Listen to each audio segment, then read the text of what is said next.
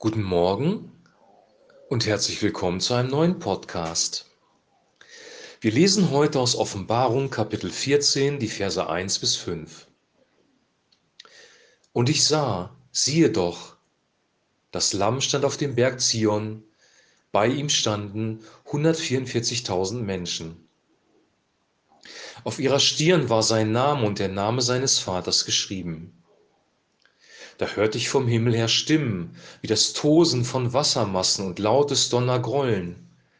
Die Stimmen, die ich hörte, klangen, als ob Sänger ein Lied zur Leier anstimmten. Sie singen ein neues Lied vor dem Thron, sowie vor den vier Wesen und den Ältesten.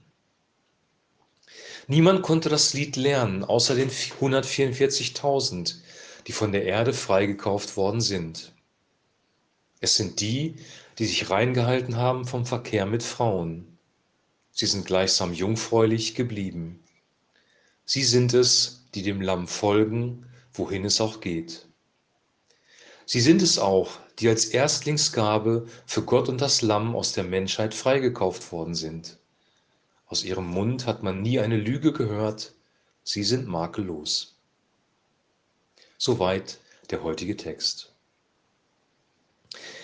Das Lamm Gottes steht auf dem Berg Zion und das ist eine, äh, ein Hinweis auf eine Bibelstelle aus dem Alten Testament, nämlich Sacharja 14, Vers 4. Und er wird seinen Fuß auf den Ölberg setzen. In Sacharja wird beschrieben, wie Gott selber seinen Fuß auf den Ölberg setzt, wie er erscheint auf dieser Welt. Und hier wird das Lamm beschrieben, das seinen Fuß oder ja, seine Füße auf den Berg Zion setzt. Bei dem Lamm sind 144.000 Menschen, auf ihrer Stirn sein Name und der Name seines Vaters geschrieben.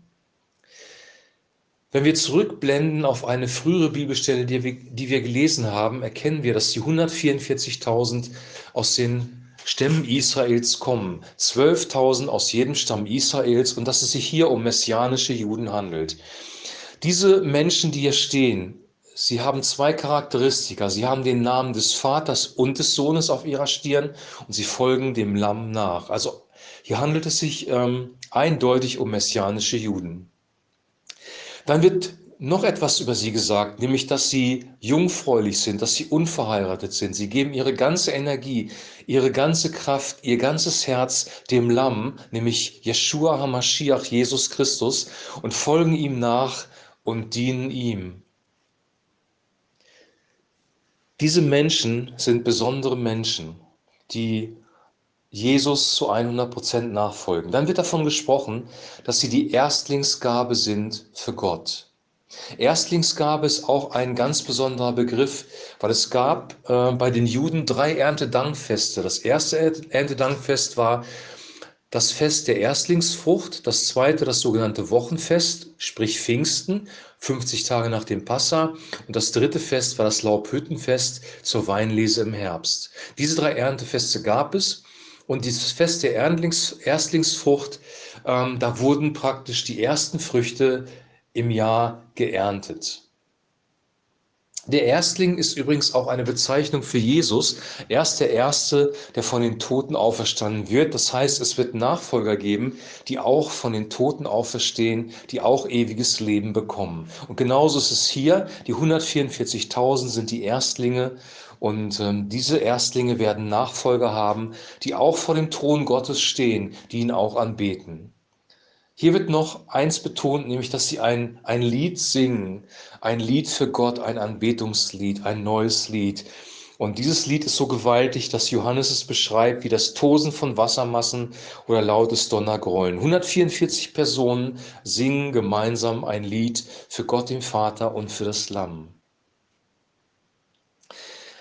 Dann wird hier noch etwas über diese 144.000 gesagt, das zu unserem, ja, unserem Gleich Heitsverständnis widerspricht. Wir möchten ja gerne, dass alle Menschen gleich sind, gleich behandelt werden. Gleichheit ist ja ein, ein Fetisch geworden in der Zeit, in der wir leben. Und hier wird nochmal betont, dass es besondere Menschen sind. Hier wird sogar gesagt, aus ihrem Mund hat man nie eine Lüge gehört. Sie sind makellos. Also offensichtlich obwohl Paulus im Römerbrief sagt, dass alle Menschen gesündigt haben, dass alle Menschen unter der Finsternis sind, dass alle Menschen erlösungsbedürftig sind, werden hier diese 144.000 ausgenommen. Es sind tatsächlich besondere Menschen, Menschen, die ihr Leben zu 100 Prozent Gott hingegeben haben. Johannes der Täufer zum Beispiel könnte ein solcher Mensch gewesen sein. Nur um ein Beispiel zu nennen, ähm, der sein Leben hingegeben hat für Jesus. Aber das ist jetzt reine Spekulation. Auf jeden Fall sind es 144.000 messianische Juden aus dem Stamm, aus den Stämmen Israels, aus dem Volk Israel. Und hier wird eins auch nochmal klar. Gott hat sein Volk niemals verworfen. Er hat Israel niemals verworfen. Hier werden diese messianischen Juden sehr besonders behandelt. Sie werden auch als sehr besonders angesehen. Sie sind Gott sehr, sehr wichtig. Es sind immer noch seine auserwählten Kinder, es ist immer noch sein auserwähltes Volk. Es gibt diese besonderen Menschen. Was können wir daraus heute im 21. Jahrhundert lernen? Der erste Punkt ist, dass die Prophezeiungen im Alten Testament, wie in Sacharja Kapitel 14, dass sie, ja, dass sie wirklich zur Erfüllung kommen werden. Das, was Gott vorhergesagt hat, das wird wirklich passieren. Sacharja Kapitel 14, Vers 4. Interessanterweise Offenbarung auch Kapitel 14, aber das nur so nebenbei. Also Gott erfüllt seine Prophezeiungen. Zweitens, Gott hat sein Volk nicht verworfen. Er hat die Juden nicht verworfen, obwohl sie immer wieder von ihm, ab, von ihm abgefallen sind, immer wieder Fehler gemacht haben, immer wieder in falsche Richtungen gegangen sind, hat er sein Volk niemals verworfen. Er hat sich 144.000 besondere Menschen ausgewählt. Und das hat er oft gemacht im Alten Testament, dass er sich besondere Menschen ausgewählt hat für seine Pläne. Ein David, ein Mann nach dem Herzen Gottes, einer, der sich abgehoben hat von anderen. Er hat sein Volk niemals verworfen. Was wir daraus für uns lernen können, auch wir gehören zum Volk Gottes durch, durch Jesus Christus. Wir sind Kinder Gottes geworden, weil wir ihn aufgenommen haben. Auch uns verwirft Gott nicht. Er gibt dir immer wieder die Chance zur Umkehr. Er gibt dir immer wieder die Chance, einen Neuanfang zu machen. Du gehörst zwar nicht zu dieser Erstlingsfrucht hier, zu dieser Erstlingsopfergabe, aber du gehörst trotzdem zur Ernte Gottes. Jesus spricht über die Ernte, dass die Ernte groß ist, es aber weniger, weniger Arbeiter gibt und damit meint er die Menschen, die in sein Reich gerettet werden sollen. Diese Ernte ist groß. Und wir dürfen Arbeiter in der Ernte sein. Und selbst wenn du verheiratet bist, wenn du Familie hast, ähm, dann kannst du trotzdem die Zeit, die dir übrig bleibt, für Gott einsetzen.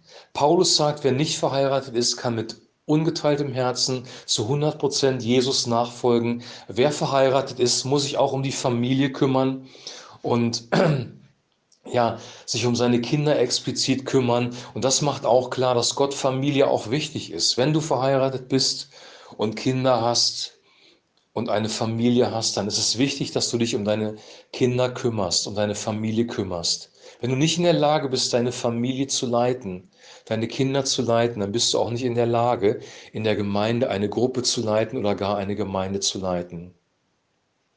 Denk darüber nach. Wir haben eine Verantwortung bekommen für unser Umfeld. Entweder du bist ledig, dann hast du die Verantwortung, das Evangelium weiterzugeben. Das ist nämlich unser Auftrag, alle Menschen zu Jünger zu machen, sie zu taufen und sie das zu lehren, was Jesus uns geboten hat. Oder du bist verheiratet, dann hast du zwei Aufgaben, nämlich dich um deine Familie zu kümmern weil das die kleinste Keimzelle ist in der Gesellschaft und auf der anderen Seite mit den Ressourcen, die du noch hast, das Evangelium weiterzugeben. Der Sinn unseres Lebens besteht darin, mit Gott Beziehung zu haben, mit ihm Gemeinschaft zu haben, wie diese 144.000 hier real auf dem Berg, mit ihm verbunden zu sein, ihm nachzufolgen und in diesem Leben ja seinen Auftrag zu erfüllen, das, was Jesus als sogenannten Missionsbefehl weitergegeben hat. Und wenn wir das tun, wenn wir die Beziehung mit ihm leben und wenn wir seinen Auftrag ausführen, dann wird unser Leben einen Sinn machen, dann werden wir Erfüllung in unserem Leben haben, dann wird die Liebe, die Freude und der Friede Gottes, die Gegenwart des Heiligen Geistes mit uns sein. Wir werden das erleben, worüber wir jetzt zu Pfingsten sprechen. Ich wünsche dir jetzt noch weiterhin ein super gesegnetes Pfingstfest, dass der Heilige Geist dir diese Bibelstelle weiter offenbart und dich in seine Gegenwart zieht und du dann wirklich in diesem Lebensstil lebst, von dem ich gerade gesprochen habe. Und da haben wir alle Nachholbedarf und ich glaube, Gott möchte uns ausrichten, weil richten bedeutet nicht nur jemanden zu verurteilen, sondern richten kann auch bedeuten, dass wir neu ausgerichtet werden. Und ich glaube, wir feiern Pfingsten, das Kommen des Heiligen Geistes und eine Aufgabe des Heiligen Geistes ist auch, uns neu auszurichten. Der Heilige Geist offenbart Christus.